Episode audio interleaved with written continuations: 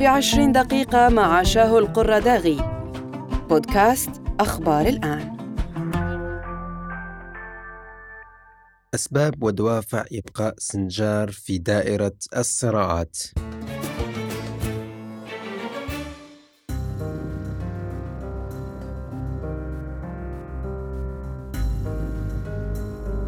على الرغم من مرور أكثر من سبع سنوات على تحرير منطقة سنجار العراقية من تنظيم داعش الإرهابي ومرور أكثر من عامين على توقيع اتفاقية سنجار بين حكومة إقليم كردستان في أربيل والحكومة المركزية في بغداد لتطبيع الأوضاع في سنجار وإخراج المسلحين وفرض سلطة الدولة وبدء عملية إعادة الإعمار إلا أن المنطقة لا تزال تعاني من العديد من المشاكل والأزمات التي قد تنفجر في أي وقت.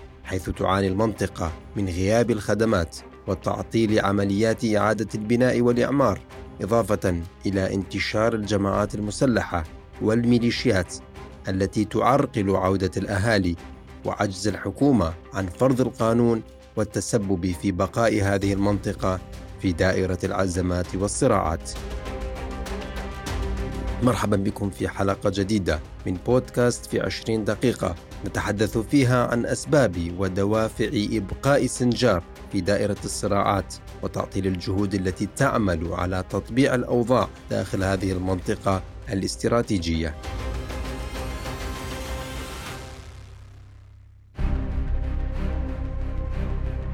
شكل الانتصار على تنظيم داعش الإرهابي وتحرير منطقة سنجار املا كبيرا للنازحين ومواطني هذه المنطقة وخاصة من المكون الإيزيدي في إمكانية العودة إلى مناطقهم وتحريك عجلة الإعمار والبناء وإنهاء آثار الحرب والدمار عن المنطقة وخاصة بعد المآسي التي شهدوها نتيجة للتصرفات الوحشية للتنظيم في هذه المنطقة إلا أن إخراج التنظيم أفرزت واقعا مختلفا عن طريق السيطرة وانتشار جماعات مسلحة أخرى في سنجار ومحاولة فرض نفوذهم على هذه المنطقة المهمة التي أصبحت مركزا للصراعات الإقليمية والمحلية والدولية.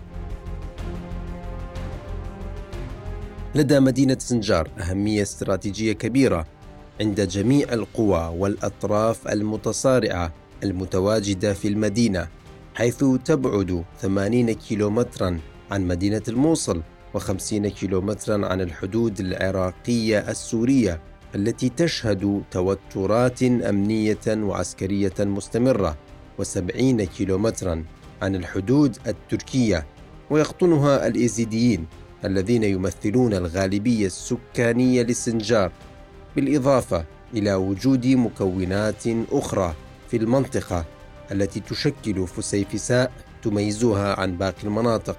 إضافة إلى ذلك فإن الموقع الجغرافي المهم والتي تساعد أطراف الصراع على الانتقال والتحرك بصورة سهلة والاستفادة من الجبال الموجودة فيها والتي تساعد في المناورة وممارسة حروب العصابات شكلت أيضا نقطة مهمة تزيد من أهمية هذه المنطقة لأطراف الصراع. كما تشكل المنطقة أهمية كبيرة بالنسبة لحزب العمال الكردستاني الذي نجح في السيطرة على سنجار وفرض نفوذه والسيطرة عليه منذ عام 2014 حيث يشكل هذه المنطقة امتدادا لعناصر هذا الحزب تجاه المناطق التي يسيطرون عليها في الجانب السوري.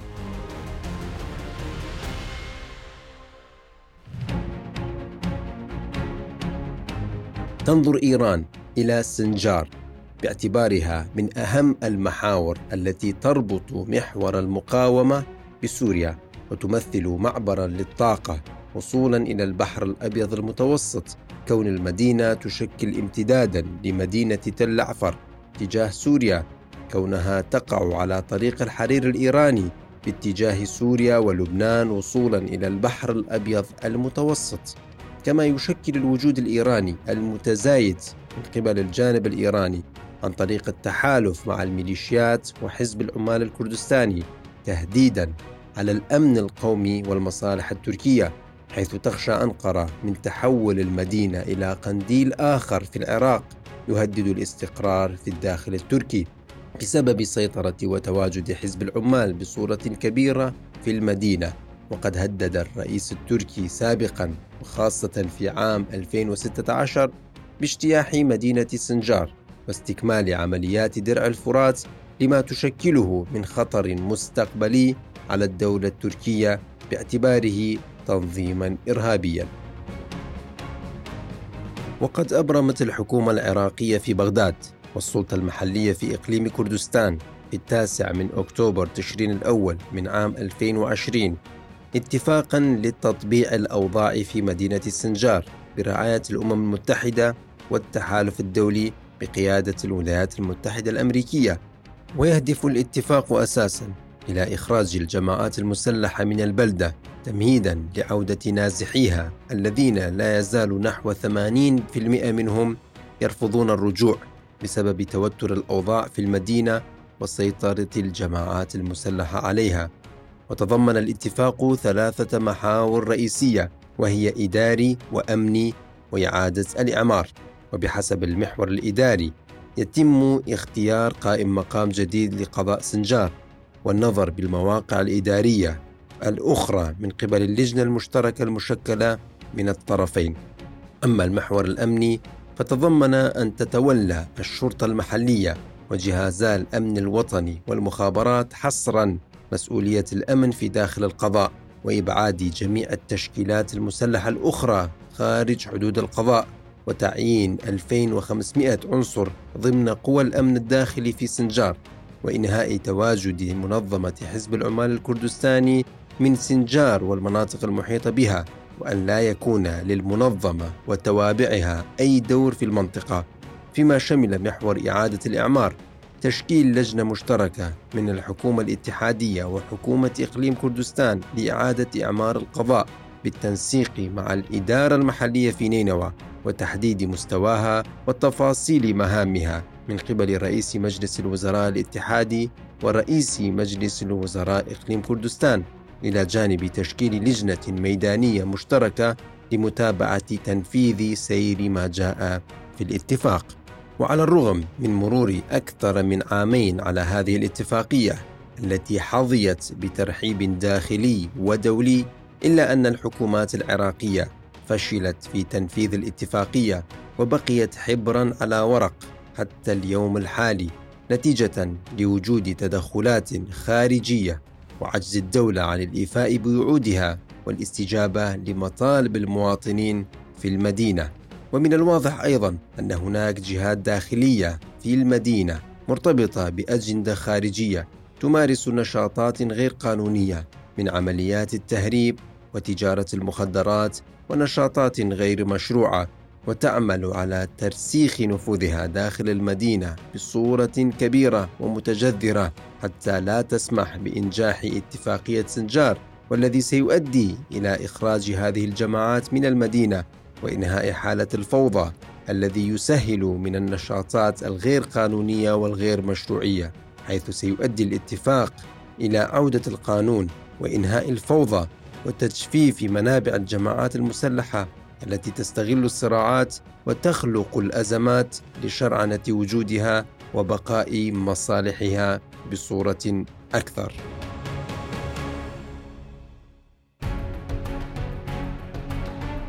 وللمزيد حول هذا الموضوع نتحدث مع الباحث في الشأن السياسي العراقي الدكتور الناصر دريد ونسأله أولا بعد مرور أكثر من سبع سنوات على تحرير السنجار وسنتين على اتفاقية سنجار بين أربيل وبغداد لماذا إلى الآن لم يتم تطبيع الأوضاع في المدينة؟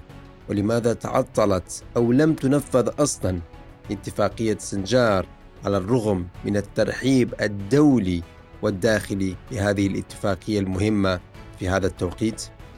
أعتقد بأن العراق غير قادر على حماية أرضه وسمائه أولا هو لا يمتلك المنظومة الدفاعية التي تؤهله لهذا الموضوع. ثانيا هو لا يستطيع بسبب الفساد الموجود في المنظومة الدفاعية العراقية أن يكون صاحبا للأسلحة التي تؤهله للدفاع عن نفسه عن أرضه وسمائه هذا بالإضافة إلى وجود العديد من الاتفاقيات الدولية مع الدول الإقليمية أو حتى عدم وجود اتفاقيات حتى ولو لم تكن مكتوبة أو كانت شفهية هذه الاتفاقيات آه، تعجل أو آه، تسرع من مدى التدخلات الخارجية في الشؤون الداخلية العراقية، العراق أيضا الحكومات العراقية أحيانا تلجأ إلى هذه الدول الإقليمية لحل المشاكل الداخلية، لذلك بكل صراحة مسألة الدرونات ووجود هذه الطائرات وإسقاطها بين الفينة والأخرى تعقد المواضيع أكثر فأكثر ولا تستطيع الحكومة العراقية أن تحل هذه المسألة والمعضلة إلا أن تكون صاحبة لسيادتها. هل مشكلة سنجار ذات أبعاد محلية فقط أم إقليمية ودوليه أيضا ما يؤدي إلى تعقيد سبل الحل بصورة أكبر؟ بالتأكيد وجود الجماعات المسلحة التي تمتلك هذه الأسلحة الثقيلة خارج المنظومة الدفاعية العراقية تعرض القائد العام للقوات المسلحة والذي هو رئيس الوزراء أيا كانت الشخصية ووزارة الدفاع إلى حرج كبير جدا بكل صراحة لأنه لا توجد دولة منتظمة في العالم تمتلك فيها الميليشيات هكذا أنواع من الأسلحة وتستخدمها ضد الدولة. بالتأكيد وجود الكثير من بؤر الفساد في داخل المنظومة الدفاعية العراقية. ثانيا عدم وجود سيطرة من قبل الحكومة على هذا الموضوع. ثالثا وجود ميليشيات يدها أطول من يد الحكومة. رابعا وجود دول إقليمية تساعد وتعجل من آه، عملية تقويض السيادة وانعدام السيادة في العراق. وهذه الأسباب وأسباب أخرى بالتأكيد تضع الحكومة العراقية أمام مأزق كبير وأمام حرج كبير جدا لا تستطيع أن تخرج منه بهذه السهولة. وبكل صراحة اليوم الإمكانيات الموجودة لدى آه، القوات الميليشيويه التي لا تنتظم في المنظومة الدفاعية العراقية هي أكثر وأكبر بكثير من المنظومة الدفاعية من وزارة الدفاع من الجيش العراقي. وهذا ما يغري أحيانا الكثير من المنتسبين في الجيش إلى الانضمام إلى هذه الميليشيات على الأقل لتوفير لقمة العيش.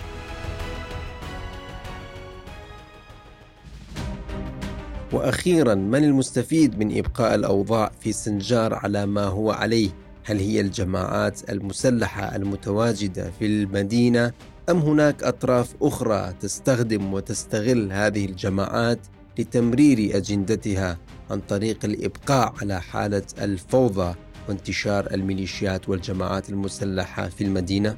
الخطوة الأهم في هذا الموضوع وجود قرار جريء جدا من قبل القيادة العامة للقوات المسلحة للخروج من هذه الأزمة اولا بإلغاء الميليشيات، ثانيا بإعادة تنظيم المنظومة الدفاعية العراقية، ثالثا بوجود انقلاب داخلي حكومي على الميليشيات الغير منتظمة في المنظومة الدفاعية العراقية وإعادة تنظيم وزارة الدفاع العراقية وترتيب قواتها وإعادة توزيع السلاح مرة أخرى على أساس الحاجة للقوات المنتظمة. في هذا الإطار هذا بالإضافة إلى حل ومعالجه الفراغات الأمنية في المناطق المنتظمة ضمن المادة 140 وإلغاء كافة الظواهر المسلحة الغير متعلقة بوزارة الدفاع العراقي، هذه المسألة تحتاج إلى قرار جريء. بالتخلص من آه، القرارات آه، والآراء أو لنقل الإرادات الغير عراقية. وهنا أيضا الولايات المتحدة الأمريكية وقوات التحالف يجب أن تلعب دورها لأن آه، على الولايات المتحدة الأمريكية مسؤولية أخلاقية وسياسية لدعم العراق ولإعادة استقراره وهذا ما لم يحصل منذ عام 2003 باختصار نحتاج إلى إرادة عراقية وقرار جريء من القائد العام للقوات المسلحة.